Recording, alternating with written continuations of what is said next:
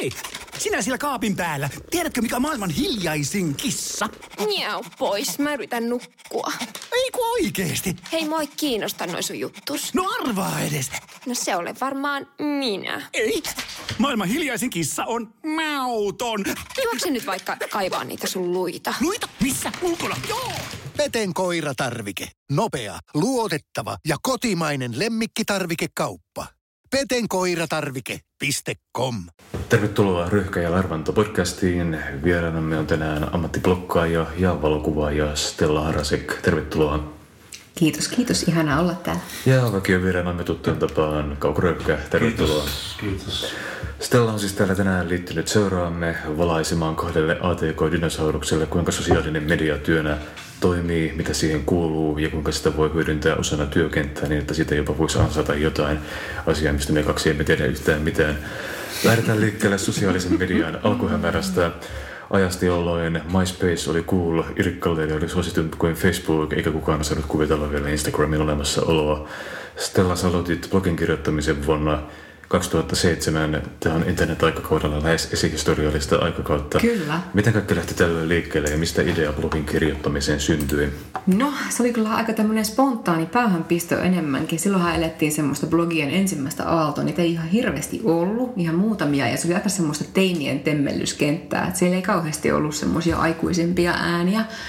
Ja mä muistan, että silloin mä, mä istuin mun silloisen työkaverini Mari Vainion kanssa lounaalla. Me oltiin töissä levyyhtiö Emmy Musicissa ja, ja mä olin taas vouhottanut jostakin, jostakin aiheesta, mistä mä nyt intoilin milloin kengistä ja milloin jostain tyylijutusta ja milloin musiikista. Ja musta tuntuu, että Mari oli vähän kyllästynyt kuuntelemaan mun monologeja, koska se ehdotti, että Stella, pitäisikö nyt perustaa blogi?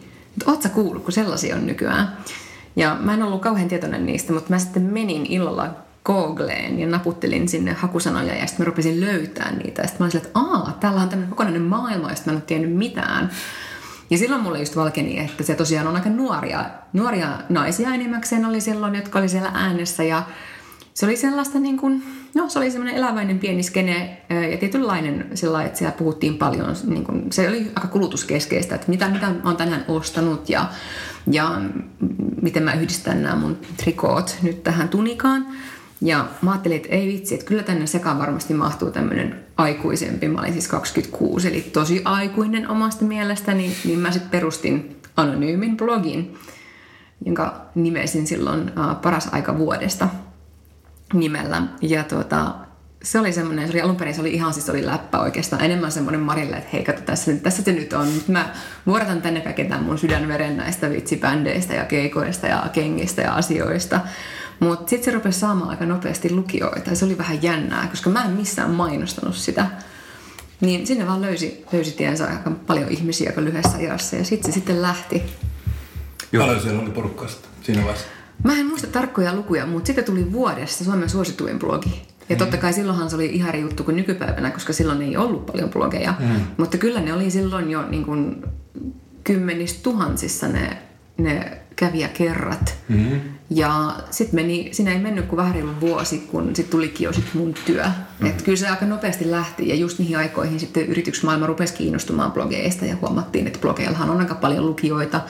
Silloin jo oli jo tavallaan nähtävissä semmoinen, että perinteinen media – että siellä niin levikit ja lukijamäärät ja muut oli vähän niin laskussa ja taas blogit nousi, niin silloin niin yritykset rupesivat kiinnostumaan tästä. Ja myös media rupesi kiinnostumaan. Että niin kuin just sen kautta, että, että siellä oli, oli niin vireä se skene. Joo, to... Pystyykö ihmiset siinä sitten niin tuota kommentoimaan niitä Pysty, joo. Alussa mä kirjoitin anonyymisti ja ihmiset kommentoi myös anonyymisti. Kaikilla oli joku nimimerkki tai ne oli ihan täysin anonyymejä. Ja mähän peitin mun henkilöllisyydenkin, koska mä olin sellainen. Silloin sitä oli vähän semmoinen noloharrastus. Sitä vähän jotenkin hävettiin, että on tämmöinen blogi, mikä tuntuu tänä päivänä täysin absurdilta. Mutta silloin se oli sillä että ei, ei halunnut kaikki saa tietää, että kuka mä oon. Niin Sun mä... kuva ei ollut missä? Oli mun kuvi siellä, mutta mä peitin mun kasvot semmoisella mustalla palkilla.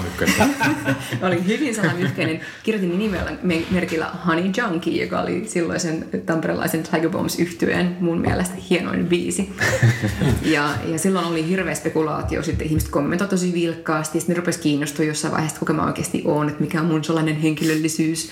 Ja sitten kun olin arvannut, että mä oon töissä musiikkialalla, koska mä kuitenkin satoin kuvata jotain asukuvia tavastien vessasta jossakin päkkärillä, niin, niin sitä ruvettiin sille arvaille, että mikä se kenttä voisi olla. Ja sitten siihen liittyy hirveästi spekulaatioon ja juoruiluun. Mutta sitten kun mä siirryin Naistenlehti Olivian sivuille bloggaamaan silloin pari, no vajaa pari vuotta myöhemmin, ja sitten silloin mä tulin tavallaan kaapista mun oman nimen kerran, niin silloinhan kaikki oli vaan silleen, että aa okei, okay, joo. Sitten se ei enää kiinnostanut ketään, kun se ei ollut salaista. Eli se oli sitten niin Olivian nettisivulla? Joo, joo, mä muutin sinne sitten sen blogin kanssa. Joo, no, Eli joo. se, se oli siis se kohta, kun susta tuli käytännössä ammattiblokkaja, eli joo. ne palkkasi sut sinne Kyllä. Noin kirjoittamaan. Kyllä. Miten ne sitten oikeastaan oli löytänyt sut? Toki tämän kaiken salamykkäisyyden myötä oli varmaan huomio kerran noussut jo täältä. Kyllä niin huomio, huomioita oli jo. Kyllä blogi, blogiskeneen seurattiin mediassa aika tarkkaan. Kyllä ne totta kai seurasi kanssia. Niitä kiinnosti varmasti se, että ne sais sit lisää seuraajia omille sivuillensa ja näin. Mm-hmm. Ja silloin oli sitten tullut jo jonkun verran ehdotuksia mulle joltakin eri yrityksiltä, että mä olisin voinut sit siirtyä tänne tai tuonne bloggaamaan, mutta ne ei tuntunut omalta. Mutta Olevia oli kriittinen ja älykäs naisten lehti ja silloin mä ajattelin, että okei, tässä voi olla jotain itua. Ja mä sain sitten ihan kuukausipalkkaa ja musta tuli sitten äh, Suomen ihan ensimmäisiä kuukausipalkkaa nostavista blogeista, mikä myös tuntuu tänä päivänä ihan, se on ihan absurdi, koska nykypäivänä se ei toimi niin, vaan mm. nykyään sitten raha tulee sitten niin käytännössä yritysyhteistyöstä, että, että kukaan ei sinänsä maksa, tai aika harvalle maksetaan sitä, että ihan vaan, että sä mm. blokkaat jossakin, vaan, vaan sitten se on enemmän niin riippuvainen niistä yhteistyökumppanuuksista. Mutta joo, se oli, se oli sitä Olivia-aikaa ja, ja, se oli kyllä aika mielenkiintoista, että se, oli, niin kuin, se sai hirveästi huomioon silloin, koska mm. se oli mm. tosiaan Suomen ensimmäinen tämmöinen niin näyttävä joo. siirtyminen, että joku bloggaaja siirtyy omalta alustaltaan, niin sitten joku kaupallisen toimijan ah, alustalle okay. blokkaamaan. Ja sitten sit se alkoi, että sittenhän kaikki mm. muutkin pikkuhiljaa rupesi siirtyä, että muutkin joo, mediat kiinnostui ja alkoi niin kuin ikään kuin palkata omia bloggaajia. Tosi paljon se on tekemään töitä siihen, sitten niin aina päivittää niitä silloin. No silloin meillä oli muistaakseni sellainen sopimus, että, tuota, että blogi pitää päivittyä, olikohan se 30 kertaa kuussa, mikä aika paljon, jos miettii tänä päivänä. Niin, niin joka Mutta päivä meillä Joka päivä käytännössä. Niin. Kirjoittaa jotakin. Kyllä. Teit sä sinne valokuviakin ja kaikkea tunne? Joo, mä teen kaiken sinne. Um, silloin se oli erilaista. Se bloggaaminen, postaukset oli aika lyhyitä joskus, aika useinkin noin saattoi olla yhden tai kahden kuvan ja kolmen tekstirivin pituisia ja aiheena saattoi vaikka olla, että ihanaa, että tulee viikonloppu ja tässä on nyt kuva minun varpaista ja kahvikupista. Nykyään se on aika toisenlaista, että nykyään toi päivitystahti olisi aivan absurdi, ei, ei mitenkään pystyisi siihen, koska nykyään postaukset on niin paljon pidempiä ja vaatii tästä työtä ja ne on perusteellisimpia. Ja koko blogimaailma on muuttunut, mutta silloin se oli ihan, se oli ihan mahdollista. Kyllä mä, se oli alussa aika haastavaa, koska mä olin kuitenkin päivätöissä vielä levyyhtiössä. Mm-hmm. Niin kyllä mä tein tosi pitkää päivää. Käytännössä mä tein päivät pitkää päivää siellä levyyhtiöpuolella ja sitten mä öisin kirjoitin sitä blogia. Hmm. Ja kuvat me otin just jossain Tavastian täkkärillä kaiken duunin ohessa, että työkaveri otti niitä ja se oli niin kuin sellaista aikaa, että ei paljon kerinyt kyllä nukkua. Mitä ne kuvat oli? Siis jotain muotikuvia? No siellä kaiken näköistä kuvaa. Että oli, oli semmoista tyylikuvaa jo, että mä dokumentoin mun omia asuja, jotka oli aika sellainen, niistä ei ollut mitään ihan hirveän spektakelinomaista. Että se oli sellainen pillifarkku ja prätkäsaapasta ja, ja teepaita tai peruslevyyhtiötyöntekijän mutta se oli sitä blogien alkuhämärää, että se oli hirveän virkistävää ihmisten mielestä. Silloin oli vain naisten lehtiä ja ton tyyppistä materiaalia, niin silloin niin sitten tykättiin, että se oli sellainen arkista ja lähestyttävää. Mutta sitten kuvissa oli myös mun elämää, että mä olin jossakin vitsi musiikkivideokuvauksissa, niin mä otin kuvia sieltä ja Tokihan mun työnantaja ilahtui hirveästi aina, kun mun blogissa näkyy jotain muuta artisteja ja muita, että mä edustin silloin, että mm. ne saisi vähän näkyvyyttä sit siinä ohella. Sitten siellä oli reissuja, siellä saattoi olla, mä dokumentoin jotain mun arkista viikonloppua, että täällä mä nyt niin kuin hengaan jossain raflassa, tässä on tää mun kalja ja se oli, oli tosi sellaisia aika kotikutoisia oikeasti. Tuo kuulostaa pikkasen samalta, mitä nykyään on Instagram tai tällaiset, joo, se samantyyppistä joo, semmoista se, tykitystä. Kyllä, se oli aika hetkestä elävää ja se oli aika sellaista, ei siinä kyllä paljon rakennettu niitä kuvia eikä paljon kelattu, että millaisia näistä nyt tulee, vaan se oli aika sellaista niin räpsemistä ja dokumentaatio. Olin mä harrastanut valokuvaamista koko elämäni, mutta mm. en, en mä ajatellut sitä sillä että on jotain taidetta tai näin. Mä, mä vaan dokumentoin, että mitä tapahtuu ja, ja tein. Jos, jos mä olin musiikkimediassa vaikka työn puolesta, niin sitten tuli postaus, että no olen nyt täällä musiikkimediassa, terveisiä Tampereelta täällä on nyt kuvia näistä keikoista. Ja, että se oli aika sellaista suoraviivasta oman arjen taltioimista. Mä sun, sun puheenkoulutus oli vissiin graafikko ilmeisesti, muistan, joo, muistan korkea, niin sitten sä päädyit levyyhtiöalalle viestintätöihin. Niin... Joo, mä päädyin ensin graafikoksi levyyhtiöön ja sitten siellä mä sit siirryin sitten niin promootiohommiin ja että päädyin markkinointitiimiin tekemään, tekemään PR, artistipromoa. Joo. Missä kohtaa sitten käytännössä siis siirtyminen tapahtui täysin pois sieltä enemmän just tänne viestinnän ja blogin, blogin puolelle? Missä kohtaa sä tuota, olet tekemään tätä yhä enemmän pelkästään päivätyönäsi? No se on tapahtunut itse asiassa ihan vasta, mutta et se ehkä meni vähän sillä lailla, että silloin kun mä olin mm, siirtynyt sinne Olivialle tekemään niin päivätyönä myös sitä blogia, että mm. myös se levyyhtiöduuni, se oli kaksi, kaksi täyspäiväistä niin kuin työtä Joo. rinnakkain. Se oli aika rankkaa. Niin silloin mä lopetin sitten sen vakituisen päivätyön siellä levyyhtiön maailmassa ja siirryin Freakuksesta. Me perustin vähän myöhemmin sitten oman tämmöisen musiikkipromotoimiston Mellakan ja, ja mutta sitten siinä kävi vähän silleen, että sekin rupesi kasvaa aika nopeasti ja aika paljon asiakkuuksia. Niin se oli tavallaan niin ojasta allikkoon siis siinä mielessä, että työmäärä vaan paisu. Mm. Ja sitten jossain kohtaa me myytiin puolet mellakasta sitten isommalle yhtiölle ja, ja. ja, tuota, ja sitten siinä kohtaa niin mä rupesin irtaantua sit siitä maailmasta. Tästä ei ole ihan muutama vuosi, kun mä sitten lopulta lähdin kokonaan sieltä ja nyt mä oon viimeiset kolme vuotta ollut sitten vapaa taiteilija, eli elättänyt itseni pääasiassa kirjoittamalla ja kuvaamalla myös muita asioita, mutta pääasiassa omaan blogiin. Joo. No mitä sä nyt kirjoitat sitten sinne?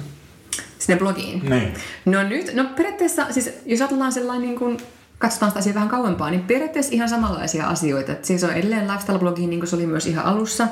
Siellä on edelleen aika laajalla skalalla sisältöä, että siellä on ihan, no, siellä on aika paljon arkielämää, huomioita ihan elämä, niin havaintoja elämästä ja maailmasta. Siellä on mun omia kuulumisia, sitten siellä on tyylijuttuja, siellä on aika paljon musiikkia, taidetta, kirjallisuutta, jonkun verran reissuja. Mä oon vähentänyt reissaamista paljon viimeisen parin vuoden aikana, mutta aikaisemmin se oli aika iso osa sitä. Et siellä on niin kuin aika paljon sellaisia, näin, että se on jonkunnäköinen semmoinen muistikirja, visuaalinen ja verbaalinen muistikirja asioista, joita mä näin ja koen, jotka inspiroi mua lahottaa ja kiinnostaa. Sama, mitä mäkin teen sitten Facebookissa. kyllä, kyllä. Suurin piirtein. Teillä on verran samantyyppinen lähestymistä. Niin. niin. Sä saat rahaa siitä. Mä saan sitä rahaa. Te voitte nyt vaihtaa vinkkejä, että Kyllä. miten tämä saa, miten saa toimimaan parhaiten. Kyllä. Ja Miten sun työviikko sitten käy käytännössä? Mistä kaikesta se muodostuu? Miten, mitä sä jaat sun työn tekemistäsi? No mun työviikot on hyvin, hyvin erilaisia. Työpäivät ei ole, ei ole samanlaisia työpäiviä. Aika paljon mä kökötän kerkoneen äärellä ja kirjoitan. Että sitä on tosi paljon. Jonkun verran kuvauksia. Mm, mä teen tosi paljon töitä mun aviopuolison kanssa, joka on valokuvaaja, mikä tietenkin mun kannalta hirveän käytännöllistä, koska mä oon aina kuvannut blogia itse, mutta silloin jos mä oon itse kuvissa, niin se on aika hankalaa käytännössä, mm. niin, niin kyllä se kummasti helpottaa, kun meitä on nyt kaksi ja ja jos mä oon kamera edessä, niin, niin sitten mulla on automaattisesti sit vierellä se puoliso, joka voi ottaa niitä kuvia niin kuvauksia on tietenkin jonkun verran. Ja sitten on, aikaisemmin oli enemmän sellaista ihan palaverissa istumista, suunnittelutyötä. Nykyään mä oon ulkoistanut sen puolen mun agenttuurille, joka käytännössä hoitaa blogin kaiken kaupallisen kumppanuudet, mikä tekee mun elämästä hirveän mukavaa siinä mielessä, että mä en ole ikinä nauttinut niin sellaisesta vitsiraporttien vääntämisestä tai tai muusta aikatauluttamisesta. No, en tiedä, onko ihmisiä, jotka sun niin, kyllä. Niin, niin mä nyt, nyt mä saan keskittyä siihen, missä mä oon paras, eli kuvaamiseen ja kirjoittamiseen, ja sitten joku muu hoitaa kaiken semmoisen niin toimistot hommat sit siinä, Hmm. siinä sivussa. Ja sitten jonkun verran menee aikaa myös seuraajien kanssa kommunikoitiin. Niin kuin säkin varmaan Kauko huomannut siellä Facebookissa, että jos sulla tulee paljon kommentteja keskusteluun, niin, Niin. kyllähän jos sä haluat siihen osallistua, niin siihen, No sehän mä aika vähän osallistun niihin, koska mä en oikein jaksa sitä, sitä niin kuin, musta on kiva, että ihmiset siellä puhuu keskenään sitten, niin se on melkein parempi, että mä niin käynnistän jonkun keskustelun ja, Aa, ja sitten mä niin vetäydyn siitä ja mä ehkä vähän silmäilen sitä ja joskus harvoin laitan sinne jotain, jos siellä on joku öykkäri, niin mä vittuilen sillä, mutta tuota, sä oot katalysaattori. niin, mä oon katalysaattori, joo. Kyllä. Mä heitän sinne jonkun jutun. Tänään mä kirjoitin vanhuudesta. Joo. Ja tuota, että nyt vihdoinkin 60 mä tunnen itseni vanhaksi. Että tuota, Ootko sä 60? joo, mä oon 60. En mä usko, sä huijaat. Nää, mä oon täyttänyt 60, joo. No, melkoista. Mutta onko sullakin ollut jotain, jotain tämmöisiä mainosdiilejä, just joidenkin niinku aurinkolasien ja tällaisten? No joo, ja nyt, nyt mä teen hifiliikkeen kanssa, niin tuota, mä sain sieltä levysoittimen, huippulevysoittimen ja, ja tuota, jotain tämmöistä pientä, mutta siis ei siis riihkuivaa rahaa ei tule mistään. Niin se. Hmm, se on. Tämähän, tämähän pitää kauko nyt muuttaa. No niin, no niin, se, nyt ollaan tässä taiteellisen tekemisessä. pääoman, kyllä. Joo, sä- säkin voit vähentää tota, kikkojen soittamista ja No en mä, en mä, kirjoittamista halua, ja alkaa en mä tota, keikkoja halua niistä luopua, mutta kyllä aina rahaa on hankkia lisää rahaa vielä siis tota, näille juonekkaille. Joo, joo. Nytkin mä joudun jotain verovelkoja maksamaan, niin kyllä se olisi ihan kiva saada muutama tonni tästä jostain. Voidaan kehitellä tässä jotain juonikasta. Kyllä, kyllä. Mikrofoni sulkeutuu. Mikä on oikeastaan sun salaisuus, mikä on pitänyt sun blogisit tässä jo 12 vuotta käynnissä, koska sinä aikana tosiaan lukemattomat alustat, MySpaceit ja muut on kadonnut pittiavaruuteen hallitsemattomasti, mutta sun blogi vielä jys, jyskää eteen, eteenpäin kuin kivi, joka ei sammuloidu, niin mitä sä pidät sen, mitä sä pidät sen liikkeessä? Mikä on sun salaisuutesi? No ensinnäkin mä uskon siihen, että kyse ei ole niinkään kanavasta, koska jos blogit joku päivä kuolee, niin kyllähän aina aina ihmisiä kiinnostaa äh, henkilöbrändit, siis kiinnostavat vahvat henkilöbrändit, mm. niin varmasti se perustuu lopulta niin kuin siihen, että, että jokin minussa on kiinnostanut ihmisiä kaikki nämä vuodet. Ja se, mitä se on, niin totta kai tästä varmaan löytyy aika paljon mielipiteitä. Että jos kysyisi mun seuraajilta, niin varmaan jokaisella olisi joku oma, mutta ehkä se voisi, niin kuin, mä itse jos nyt spekuloidaan, niin, niin mä luulen, että osittain siihen liittyy, liittyy ihan niin kuin taito. Että mä kuitenkin olen ammattikirjoittaja, ammattikuvaaja ja että mulla on kyky niin kuin No sanotaan näin, että, että se kirjoittaminen ja kuvaaminen on varmaan ollut se, mikä, mikä on kaikki nämä vuodet kantanut jossain määrin. Että mm. mä oon niin kuin osannut ilmaista itseäni visuaalisesti ja verbaalisesti tavalla, joka on ihmisistä ollut kiinnostavaa tai kiehtovaa. Ja toinen juttu ehkä se, että, että kun tekee noin kauan jotain omaa juttuansa, niin pitää pystyä uudistumaan. Tämä on varmaan sullekin kauko, niin kuin tuttu asia siinä mielessä, että jos tekee niin kuin vuosikymmeniä, mm-hmm. tuottaa, kirjoittaa kirjoja, tekee levyjä, niin jossain määrin että se ilmaisun ehkä pitää sellainen kehittyä vuosien varrella, jotta se pysyy mielenkiintoisena mm-hmm. ihmisille. Ja jos miettii niin henkilövetoista blogia tai vaikka taiteilijan uraa niin kuin muusikkona, mm. kirjailijana, niin, niin tietenkin sen heikkous ja vahvuus on se, että se sisältö elää sen kirjoittajan mukana. Mm. Et, et ehkä niinku sit se, että, että jos ajattelee, että ajattelee sitä sillä lailla, että, että mä oon kirjoittanut aika paljon mun omista niin kuin kuulumisista mun elämästä, niin onhan tässä tapahtunut 12 vuoden aikana just niin paljon asioita kuin voi kuvitella, mitä vaan tapahtuu 12 mm. vuodessa, että on ollut, on ollut siirtymistä työ, niin kuin leipätyöläisestä niin, niin uh, yrittäjäksi. Mä oon perustanut ja myynyt yrityksiä ja on ollut parisuhteita ja on remontoinut ja matkustellut ja löytänyt elämäni ihmisiä ja mennyt naimisiin. Että kaikki se on tavallaan näkynyt sit siinä sisällössä. No se kertonut parisuhteestakin siellä? No aika vähän lopulta, mutta sitten kuitenkin se, että mun, kyllä mun nykyinen puoliso on aika paljon niin kuin näkyvissä siellä. Mm. Et en mä ehkä kerro mun parisuhteesta hirveän intimeä asioita, mutta, mutta hän on läsnä siellä. Mm. Että kyllä ihmiset voi elää tavallaan niin kuin mukana sitä. Joo juttuun. Ja kyllähän säkin oot ammentanut paljon sit sun taiteeseen, kaikkeen sun tekemiseen, niin sit sun omista kokemuksista. No, mä, joo, mutta mä oon ollut, siis mä oon siinä mielessä vähän eri asemassa kuin sinä, että tota, mä oon ollut niinku tommonen kirjailija ja muusikko, joka on niinku itse tehnyt taidetta sillä lailla. Että tota, mulla on sitten se oma maineeni, joka on hyvä tai huono. ja sitten tota, se lähtee siltä pohjalta, että se on se mun persona, joka tulee siihen sitten niin todella semmoisena, että se, sä olet vaikuttanut niin levyyhtiöissä ja sitten tuommoisessa niin mediassa ja tuollaisessa, että sä et ole vielä sillä tavalla niin semmoinen, sä et ole vielä kirjoittanut sitä kirjaa tai mm. jotain, jotain tuommoista, että sitten kun sä teet sen, niin sitten sä oot mm. eri asemassa. Kyllä. Koska sitten sä oot se itse se taiteilija, Kyllä. jonka niin kuin, tuota, tekemisiä arvioidaan niin kuin, mutta että... kyllä myöskin, jos mietitään somevaikuttajia, niin kyllähän meitä arvioidaan ja arvostellaan joka päivä niin, totta aika kai, rajusti.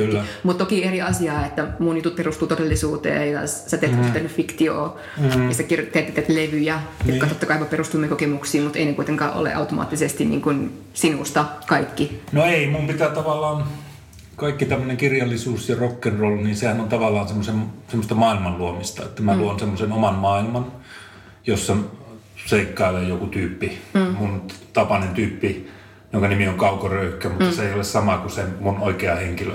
Kyllä. Ja eli, eli se on semmoinen vähän niin kuin fantasiamaailma. Joillakin artisteilla se on tosi outo, se, esimerkiksi joku Tom Waits, niin sen maailmahan on mm. todella kummallinen. Kyllä.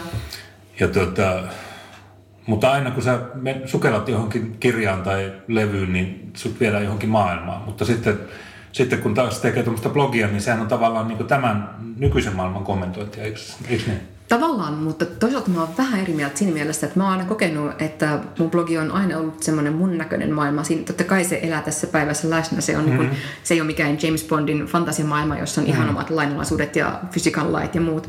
Että kyllä se, on niin kuin, se perustuu tähän maailmaan, mutta mä koen, että mä oon kuitenkin, että eihän se, se Stella, joka tuolla somessa seikkaa, totta kai se perustuu todellisuuteen, mutta se on kuitenkin editoitu versio, että ei siellä ole kaikkea. Niin. Kaikki, mikä siellä on, on totta, mutta siellä ei ole kaikkea, mikä on totta. No totta kai, et, aina kaikkea pitää Jossain editoida. määrin se on kuitenkin sitten, että on vielä erikseen sitten niin kuin se mm. Stella, mm. joka on niin kuin, no, yksityishenkilö Stella, mm. joka, joka kaikki eivät ole mm. internetissä.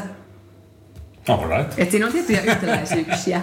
Toki joo, täysin eri asia, mutta sitten kuitenkin sillä että kyllä mä koen, että, että aika moni semmoinen henkilö, aika moni he, vahvaa henkilöbrändiä tekevä uh, tyyppi, joka niin kun tuolla on läsnä ja jolla on iso yleisö, jolle tekee, niin, niin kyllä ni, monet niistä on luonut semmoisen omalaisen maailman, että sitten kun sä seuraajana hyppäät mukaan, mm. niin sä oot sitten tavallaan siinä kyydissä. Mutta sitten kun sä oot niinku artisti ja sä oot tehnyt niitä levyjä ja tehnyt kirjoja tai jotain elokuvia tai mitä vaan, mm niin sitten se on vähän eri asia alkaa puhumaan sitten esimerkiksi jostain muodista tai jostain tuommoisesta. Se on totta. Se on ihan totta ja mä voin kuvitella, että kynnys voi olla aika iso. Niin, se on aika mm. iso sillä että en mä tiedä niin muodista ja mitä, mitä, mitä joku kaukoröyhkä voi puhua muodista. Vaikka mitä, vaikka mitä. Mä, mä voisin vähän jututtaa sua. kyllä, mutta kyllä jos miettii, että kyllähän vaikka musiikki ja muoti on ollut tavallaan hyvin lähellä toisiinsa historiallisesti monellakin tavoilla niin, ja ne on kitoutunut yhteen.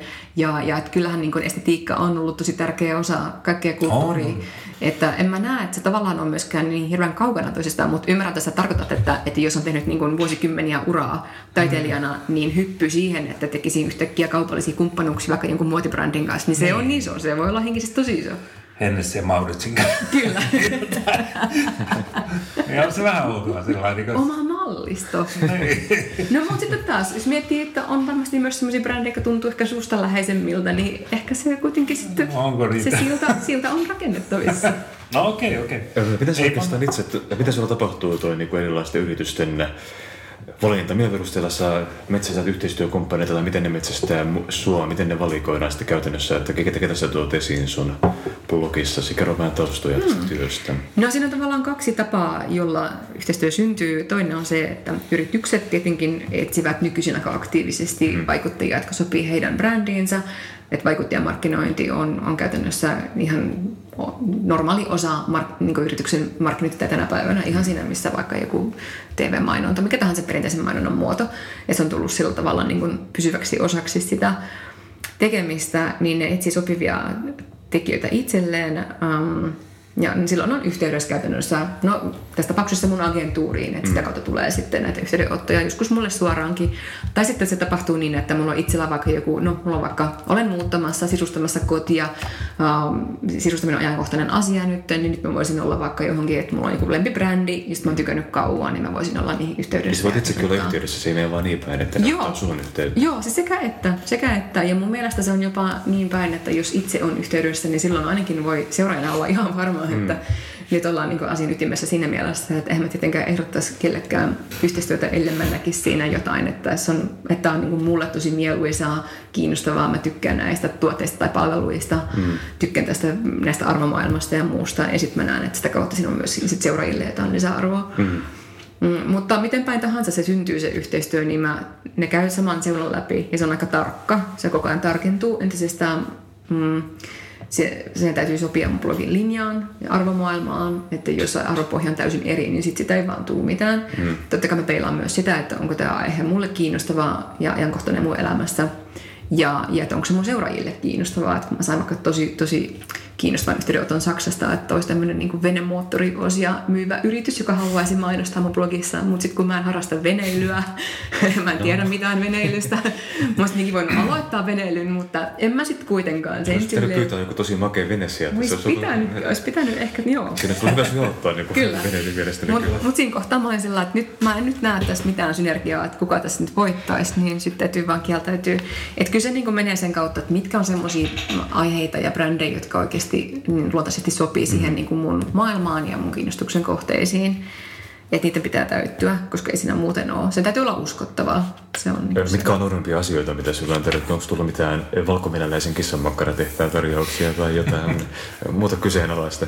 No sanon näin, että kyllä niitä on, no toi niin venevaraosa juttu oli aika kummallinen. Se oli aika Joo. Sitten mulla on tarjottu myöskin moottoripyöräilyvarusteita.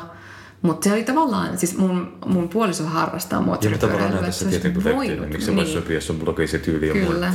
Mutta Sitten kun, noin kasinot ehdottaa aika paljon yhteistyötä. Niin. Se on vähän jännä, koska, mähän, niin, koska mä en, mä en ole harrastaa minkään näköisiä rahapelejä. Mä en edes osaa niitä rahapelejä. Mä, mä ollut töissä, töissä itse asiassa romanialaisella internetkasinolla ja tiedän kuinka hämärää meno siellä on. Että mä en ole siinä mielessä yhtään, no niin. yhtään yllättynyt. Sun blogi okay. kuulostaa niin kuin kenties, kenties tuota, järkevimmältä paikalta, missä ne voisi mainostaa. Keskivirrasta oli aika paljon hämärä avoimempia sivustoja, minne tuota noin, jotain, jotain mainitsi ääneen tässä perhelähetyksessä, minne Joo. tuota noin, internetkasinoiden markkinointibudjetti keskiverrosti suuntautuu, se oli ehkä enemmän jossain internetin pimeällä puolella, että siinä mielessä just. Okei, hyvin yllättävää. ymmärrän. tuota- Joo.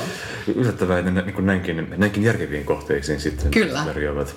Suomessa on kyllä Betsynen, nämä taitaa vaikuttaa aika paljon, että siinä mielessä Kyllä. yllättävää. Miten sitä käytännössä, sun pääsomekohteesi on toki, toki tämä tota sun blogisi, mutta sulla on myös tota noin, ö, ir, ö, mä en sanoa IRK-sivusto, mutta tarkoitin siis tota noin, mä, mä oon vuodessa 2007 edelleen, kuten olet ehkä tässä keskustelun aikana muutenkin huomannut, mä oon vielä vähän väärällä aikakaudella, mutta siis tarkoitin Instagramia tietysti. Kyllä. Sulla, sulla, on Instagram-sivu ja tuota noin, ja onko sulla muuta toimintaa myös niin sosiaalisessa mediassa?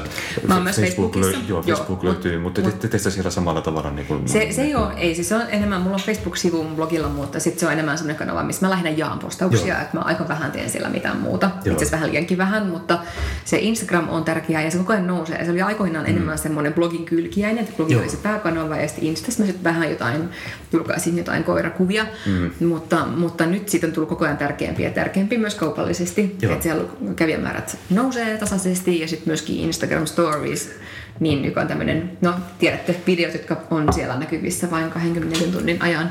Kauko on sen näköinen, että kauko ei tiedä.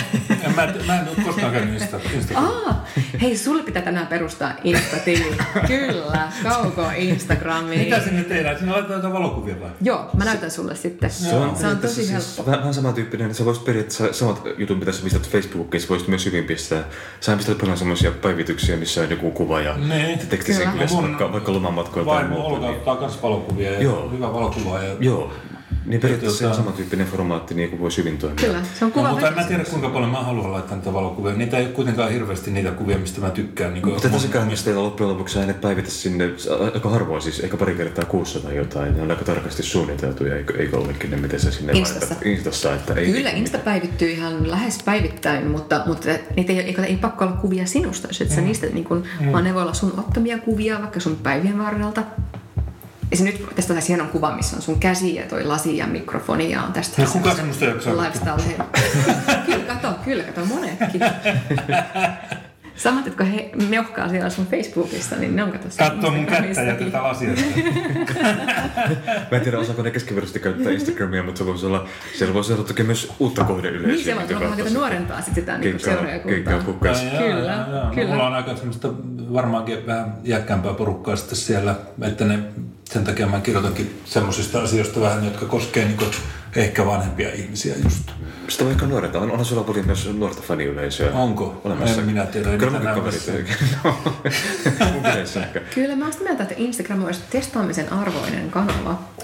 Mutta siis se on sehän ku- kuvavetoisempi kuin Facebook. Facebookissa on paljon keskustelua, tai no vähän missä väärin, mutta, mutta kuitenkin, että se on perustunut aina sitten siihen, että jaetaan verbaalisesti niitä asioita ja keskustellaan. No, ja mutta Insta on on mennyt hirveästi aikaa tuohon kaikkeen. Se on totta.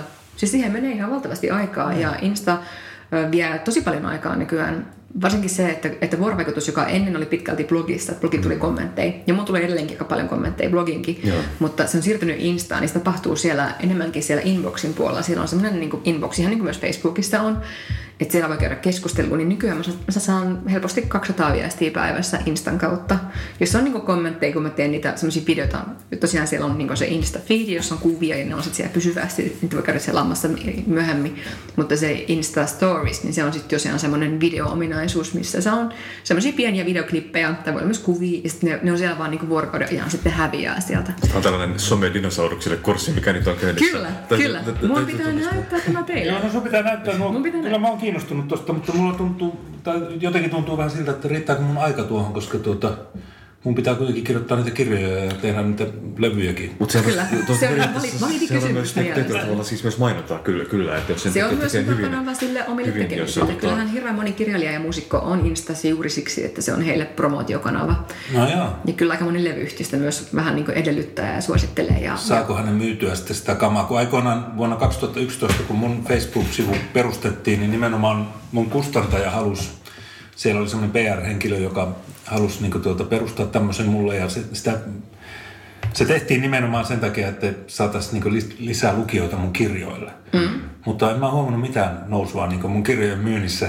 Ja sitten Mutta sen sijaan sinne Facebookiin tuli kyllä tuhansia ihmisiä. Loppujen lopuksi sinne tuli 30 Niin 000 siis tuli aika suosittu, se nousi tosi nopeasti. No silloin se nousi sinne nopeasti, koska mä kirjoitin sinne oikeasti ja mä jotenkin innostuin kirjoittamaan sinne. Musta oli hauska kirjoittaa näitä lyhyitä juttuja ja ne oli monesti humoristisia. Ja, ja sitten mä erehdyin menemään vielä poliittisista jutuista kirjoittamaan, mitä ei olisi kannattanut tehdä, koska sitten alkoi tulla Ai, ai, semmoinen, ai. semmoinen, semmoinen porukka sinne, josta mä en tykännyt hirveästi ja mä sitten kyllästyin siihen sakkiin ja mä meinasin lopettaa koko Facebookin sitten, mutta nyt mä oon palannut, palannut sinne sitten harvakseltaan kirjoittamaan, että ehkä pari kertaa viikossa ja, ja en mielelläni kirjoita politiikasta. Se on ehkä ihan viisasta. Myös uskonto on toinen semmoinen, mihin voitte sohimaan, jos haluaa. Sille herättää paljon huomioon. Mutta se ei Joo. välttämättä edistäkään sitä kirjojen tai levyjen myyntiä. Mutta sitä mun piti kysyä, kun sä sanoit, että sä et ole huomannut mitään nousua mm. myynneistä, mutta ootko sä ajatellut sitä, että, että olisiko ne myynyt vähemmän ilman sitä sun Facebookia? No sitä mä en tiedä. Mm. Sitä mä en tiedä kyllä, mutta nyt on kirjojen myyn- myynnit koko ajan laskee ja kaiken pitäisi olla semmoista sensaatiomaista. Että nyt multa tuli tämmöinen öö, muistelmateos, joka kertoo mun nuoruudesta ka- kaksikymppiseksi asti. Joo, mä luin siitä jutun. Joo, ja sitten nyt samaan aikaan tuli tämä Loirin kirja, niin tuota, sehän tietenkin vei kaiken huomioon, ja kun siellä on tämmöisiä spermaan liu, liukastumisia Kyllä. ja muita, muita tämmöisiä aika rujoja juttuja, niin tuota, eihän mä nyt tommosen kanssa pysty kilpailemaan, se on ihan niin mieletöntä, en mä niin halua tuollaisia juttuja edes kirjoittaa niin sellainen. Joo. Mä haluan, että se mun teksti on kuitenkin jollain tavalla asiallista, ja, tai en mä tiedä minkälainen se Loirin kirja on, mutta tuota, Niin onko se kukaan oikeasti lukenut sitä? Musta tuntuu, että kaikilla on sitä Kaikki näkemystä, mutta mä en ole vielä kovin vakuuttunut, että kukaan oikeasti niin kuin, tätä, lukenut sitä esim. kymmentä sivua voidakseen muodostaa siitä Mm. Jonkinlaisen realistisen mielipiteen. Mutta siis okei, sä, sä, sä vissiin myös panostat paljon tuohon tuohon visuaaliseen puoleen, että, että Insta- Instagram-kuvat ja muut on hyvin tarkasti, niin ei ole mitään keskeverosta ainakaan puhelinräpsäisyjä, vaan vaan yleensä Siellä kuvattuja. on myös puhelinräpsyjä. olen nähnyt muun muassa kyllä sun, sun olohuoneesta tai keittiöstä puhelinräpsäisy. Joo. Kuvaan kyllä, mutta nämä selvästi kuitenkin keskivertoa tasokkaampia, niin kuin, että siihen on puhelimen kamerat on nykyään aika hyvät. Mulla on tämmöinen uusi puhelin, jossa on... Niin. No joo, mutta siis ymmärrän pointin. Kyllä totta kai ne on sillä että, että niin välineistä riippumatta kuvaan paljon ihan järkkärillä ammattikalustolla, mutta, mutta kuvaan myös puhelimella ja mun mielestä jos osaa kuvata, niin silloin välinehän ei ole tärkeä lopulta, vaan sitten on se näkemys, mikä ratkaisee. Mulla on iPhone 5 ja se on vähän väärällä puolella, mutta siis tuo, tuo on Se totta, on vähän että- niin kuin perunalla yrittäisi Joo, kuvata. kyllä. Nykypuhelimissa se on, se on olet oikeassa, että niin, jos ot- otamme huomioon, että on vuosi 2019, niin nykyään on myös puhelimia, joilla saa Kyllä. hyviä kuvia. Mä kutsun niitä, niitä nimenä taikalaatikko, koska mä en ole yhtään tottunut tähän konseptiin, että puhelimella voi saada myös hyviä kuvia. Kyllä. Tämä on mulle vielä aika... Se Sen takia on mulla on tuollainen niin kolmen kilon painoinen jerkkeri tuolla nurkassa, koska tota, Joo. olen, olen vintage dino, dinosaurus. Niin, Mutta tuota, onko se sulla mukana se järkkäri aina? Ei siellä mulla koskaan mukana missään itse Niin. asiassa. Mä, mun piti tänään kettiä, että missä se edes on, koska siitä on pari viikkoa aikaa. Niin just. viimeksi Niin tavallaan voisi olla ihan kuitenkin hyvä niin pitäis- hommata uusi puhelin, jos olisi vähän parempi kamera. Mm. Tämä voisi olla kyllä ihan, ihan Tämä järkevää. on mahdollisuus, Niin. ei uhka. Tämä on, tämä valokuvaus on monesti kiinni siitä, että on oikeaan aikaan oikeassa paikassa. Kyllä. se on ihan totta. Se on ihan totta. Mä oon siinä aika huono, koska mä oon yleensä väärän aikaan väärässä paikassa. Se on Kyllä. yleensä, voisin melkein laittaa tuon tekstin mun käyntikorttiinikin, mutta tuota, Kyllä. Joo. Okei, mutta sulla on siis myös, tota, mun piti, piti kysyä, eli siis painottuuko kuitenkin enemmän sun Instagram sitten näihin storiesiin nykyään? Painottuuko ylipäänsä, ylipäänsä Instagram nykyään storiesiin, koska mä oon vielä ehkä taas väärässä ajassa ja muistan aikaa, niin se olennainen osa oli se kuvafiidi, mitä piti selata hirveästi. Kyllä. Mutta, mutta onko stories sitten, onko se uusi musta Siis ottaen huomioon, että sä puhuttelit itsesi ATK-dinosauruksena, sä oot kuitenkin esität yllättävän hyviä kysymyksiä, koska tämähän on nyt ajankohtainen kysymys siinä mielessä, Hyvä. että tämä on kuulemma se vuosi, Se vahinko. kun vahingossa osuit oikein. Kyllä. Myös sokekanava voi löytää jyvän, kun oikein. Joo. Tämä on kuulemma se vuosi ennusteiden mukaan, kun Instagramissa niin ne storiesit menee sen feedin ohi, joo. niiden niin feedissä olevien kuvien ohi. Okay. Se ei ole tapahtunut vielä. Mutta kyllä sen huomaa nyt jo sen muutoksen, että koko ajan tulee enemmän ja enemmän katselukertoja niihin lyhyisiin pikkuvideoihin, mitkä sitten on siellä vaan sen vuorokauden ajan. Et, ja myöskin siellä on nykyisin kaupallisia kumppanuuksia, että Joo, joo. brändit saattaa haluta ostaa sit niin kuin ihan sieltä Joo, joo. näkyvyyttä. Mikä on stories? Siis, Se on, se on just se, missä on niitä vain vuorokauden esillä olevia. Aa, eli pitää ne- ihan kohta näyttää. niin ne on Joo, ne on niinku siis, siellä on videoklippejä aa, ja sitten siellä voi olla kuvia seassa. Esim. tänä aamuna mä julkaisin juuri mun kamppiston Stockmannin kanssa liittyen syysmuotiin, syystakkeihin, niin se on se kamppis näkyy, se on mulla, siellä on Insta-kuva, itse siellä on kuva karuselli, eli siellä on monta kuvaa, että sä voit sit selasta niin eteenpäin. Mä voin tämänkin demata teille kohta. Ja sitten mulla on ilmeet. Joo, joo. Kun tavallaan se, että sulla on semmoisia nopeita pikkuvideoita, niin sehän antaa va- vapautta, että se on tavallaan uuden tyyppinen kanava taas sit siinä mielessä, että ne on nopeita, ne on spontaaneja, ne ei ole kauhean hiottuja. Toki niitä voi hioa, mutta mä oon pysynyt sit siinä, että ne on niinku aika Joo.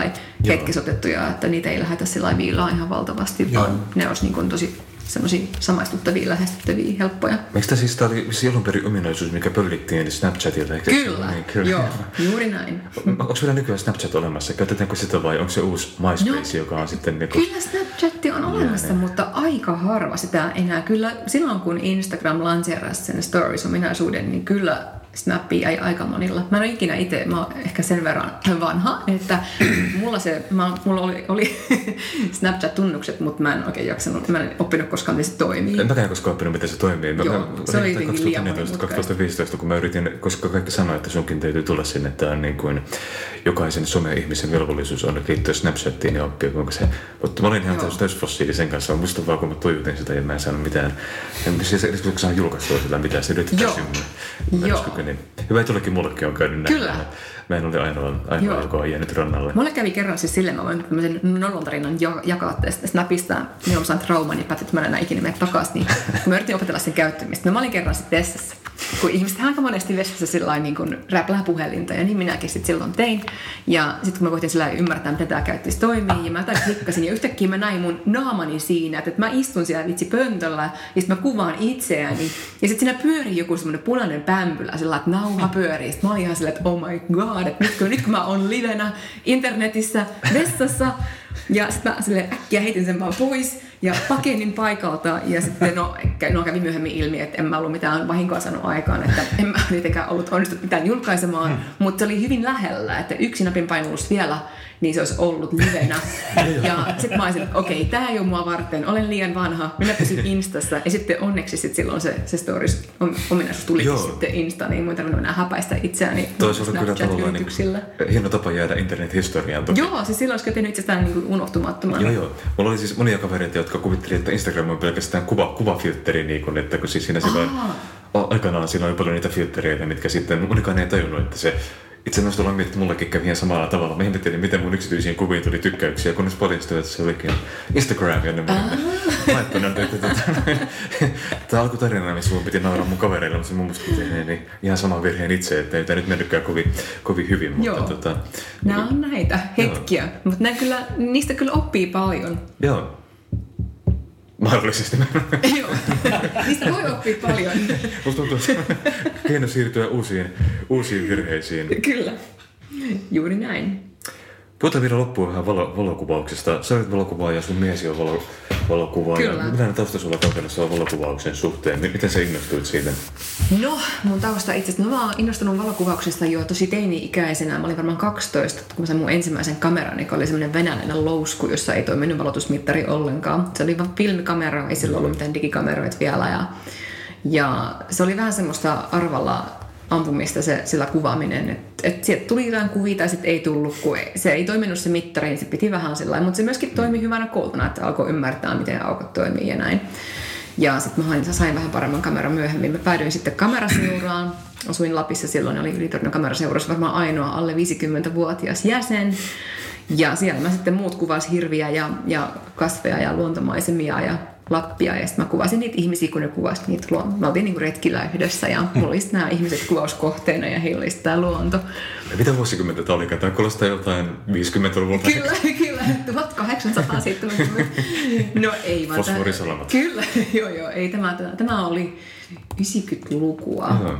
Lapissa. Joo. Eli sitä oli vielä ennen sitä aikaa, kun kaikilla oli järkkärit, millä ne ennen kam- niinku puhelinkameroita Kyllä, tämä oli aika ennen sitä. Kaikki ei vielä olleet valokuvaajia. Niin. Ja silloin mä, mä olin pimiössä puolet tai koko sitä käytännössä koko mun teini, teinivuodet vietin pimiössä, vedostin mun kuvia siellä ja sitten myöhemmin kun sitten digikuvaus yleistyi. No itse asiassa blogi toimi tässä, se oli aikamoinen katalysaattori mm. siinä mielessä, että silloin mä hommasin digikameran, koska se filmikuvaaminen oli aika hidas menetelmä sitten lopulta, kun puhuttiin semmoisesta kanavasta, mikä päivittyy päivittäin. Mm. Ja siis skanna, skannaustouhu tuntui hirveän vaikealta ja, ja näin, niin sit silloin mä hommasin digipokkarin ja sitten se sitten lähti ja olen tosiaan kuvannut aina ja mä oon myös opiskellut valokuvausta sen graafisen, graafisen su- su- suunnittelun ohella. Et sinänsä niin kun, homma oli ihan sillä tuttua, mutta sitten se rupesi pikkuhiljaa ammattimaistumaan. Et blogin, blogin kautta se oli yksi tärkeä kanava, mutta tuli muitakin kuvaushommia sitten siinä. Ja, ja nykyään se sitten muodostaa käytännössä, niin kun, no se on puolet mun työstä tänä päivänä. Mm. Et kyllä se on, niin kun, se on aina ollut mukana jollain tavalla. Ja on tosi iloinen, että se on tänä päivänä osa mun ammattia, koska se on ollut semmoinen, mä oon aina ollut tosi visuaalinen ihminen ja nähnyt, nähnyt maailmaa kameran etsimen kautta, niin se on tosi luontava tapa ilmaista itseään. Ja blogihan oli tosi loistava kanava sitten sille. Mm. Että silloin kun mä teen asiakastöitä, silloin toteutan jonkun muun näkemystä. Tai se näkemys voi olla mun, mutta se aihe on jonkun toisen. Mm. Mm, mutta blogissa mä saan tehdä just mitä mä haluan. Ja se on edelleen 12 vuoden jälkeen niin tosi hienoa. Mm. Että se on mm. niin omaehtoinen itseilmaisukanava. Mäkin olen kuvannut jonkun verran. Sain ensimmäisen järjestelmäkameran vuonna 1976 joululahjaksi. Ja tota, no niin. se oli praktikamerkkinen itä-saksalainen kamera ja mä otin sillä aika paljon kuvia. Mä en oppinut ikinä oikein kehittämään niitä. Kyllä mä jonkun verran Joo. kehitinkin, mutta tuota, mustavalkoisia, mutta yleensä mä vein sitten rullan aina kehitettäväksi jonnekin liikkeeseen. Ja niitä on käytetty paljon niitä mun kuvia sitten jossain levyn kansassa ja jossain. No niin, joo. Mitä sä kuvasit silloin, mitkä oli sun aihe? Ihmisiä, ihmisiä Joo. lähinnä ja sitten jotain, tehtiin eräretkiä ja, ja sitten tuota, näitä bändikuvia ja kaikkia tuollaisia. Joo. Ja sitten itse, siinä oli itse laukaisia, niin mä otin monta kuvaa itsestäni, että esimerkiksi tuota, tässä mun elämänkertakirjassa, mikä nyt ilmestyi, niin siinä on muutamia mun itselaukaisia ottamia kuvia, että siinä jos mä makaan jossain mun opiskelijakämpässä niin verkkopaita päällä ja se näkyy semmoinen marinekkoverho ja mulla on semmoinen Beatles-basso. Ja, yes. niin se on otettu tuota, itse laukasialla ja se oli aika hauska niin aina sen kanssa niin miettiä niitä valoja ja kaikkea, mikä näyttää niin hyvältä. Ja, ja sillä val- valokuvauksessa on kuitenkin kysymys aika pitkälle valosta, niin kuin mm. sanoo Robert Mapplethorpe. Kyllä, kyllä, ja hän on täysin oikeassa siinä. Niin. Millaisia niin. valokuvaajia te fanitatte? Mitkä on teidän suosikkeja tai mitkä on inspiroineet teitä valokuvauksen saralla? No juurikin mainittu Robert on mm. kyllä ollut yksi, mm. josta mä oon dikkailu, ja sitten mä oon digannut ihan todella paljon Hedi Slimanesta, joka on ranskalainen valokuvaaja ja muotisuunnittelija tehnyt okay. pitkän uran yhdessä Laurentilla ja, ja, ja on itse asiassa nyt taitaa olla Selinellä töissä. Ja hän on aika kiinnostavalla tavalla miksannut valokuvausta ja musiikkia ja muotia. Että hän on kuvannut vaikka Yhdessä Laurentilla hän on kuvannut vaikka muusikoita niin kuin muotikuvissa ja näin. Että Joo. Mä, mä tykkään tuollaisesta, että on yhdistelty monesta maailmasta palasia. Joo. Ja toinen on toi Anton Corbin, joka on kuvannut mm, paljon rockia vuosien varrella, niin ne on ehkä, nämä kaksi on semmoisia, jotka on ehkä kaikista eniten mua innoittanut sekä teini-ikäisenä että edelleen. Onko Sally Männä tuttu? On, joo. On. Mä pidän siitä. Mä kävin katsoa sen näyttelyn ja se oli mun mielestä todella vaikuttava. Joo, se oli tota, kuvannut niitä omia lapsiaan ja sitten niitä semmoisia kummallisia vanhoja etelävaltioiden semmoisia semmoisella kamera obskuralla kuvannut niin semmoisia niitä semmoisia murattien peittämiä semmoisia puutarhoita ja sellaisia etelävaltioiden kartanoita tai jotain semmoisia, semmoisia todella niin kuin suoraan Edgar Allan Poe-meininkiä. Ja Kyllä. Sitten se oli kuvannut niitä ruumiita, mitä laitetaan niin semmoisen mätänemään niin sinne FBIn puistoon. Joo. Ihmiset on testamentunut ruumiinsa FBIlle. Joo. Ja sitten niiden mätänemistä seurataan.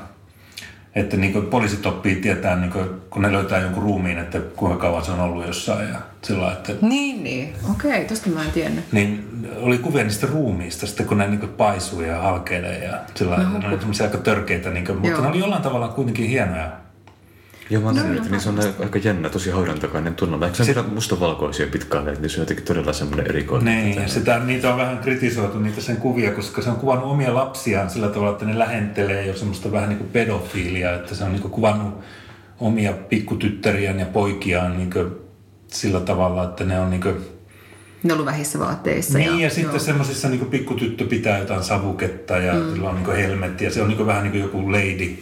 Mm.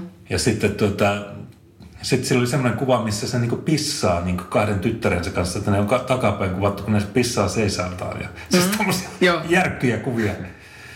Ja sitten omista lapsistaan kuolinnaamio-kuvia, semmoisia, että niinku kuolinnaamio on semmoinen vakava. Mm, mm. Vaikka ne on eläviä. Mm.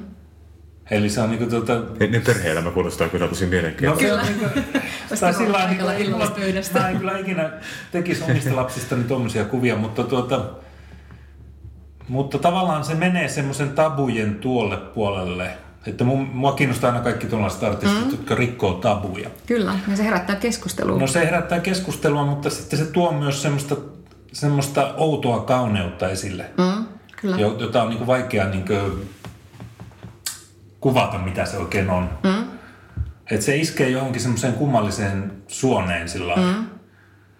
Mutta tota, Niin. se oli mun, mun mielestä seksisen näyttely oli semmoinen, että se on jäänyt niin mieleen. Mä oon käynyt moniakin valokuvan näyttelyitä katsomassa ja niissä on hienoja kuvia aina, mutta, tuota, mutta tuo oli semmoinen, joka meni niin tosi syvälle. Se, niin kuin, se oli jotain niin outoa.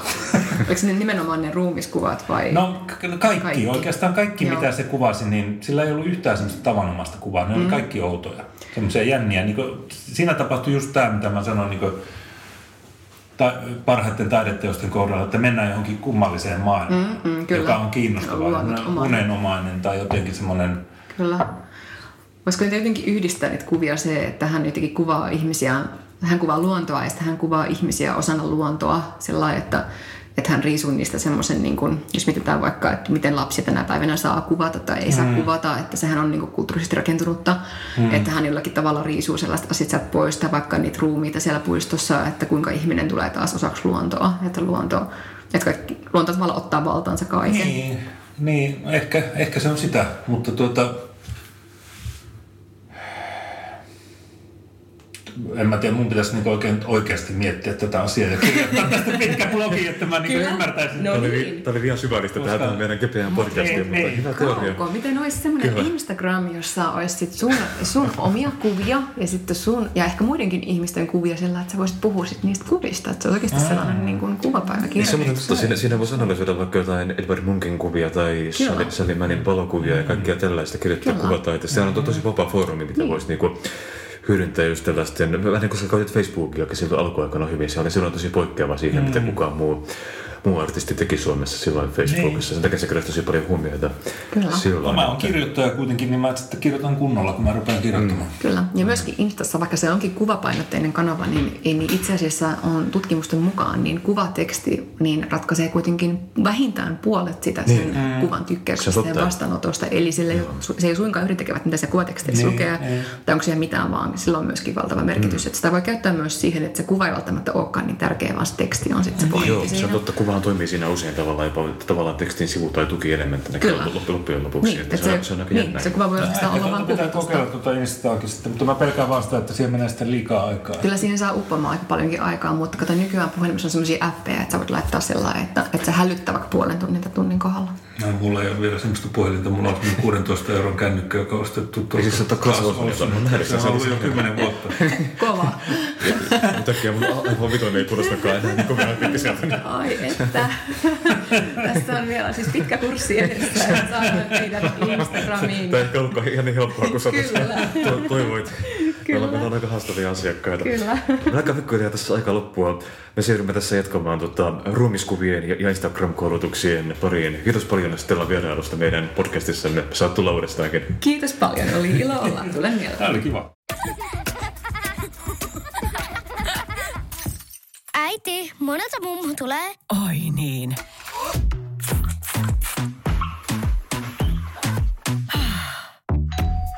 Helpolla puhdasta. Luonnollisesti. Kiilto. Aito koti vetää puoleensa.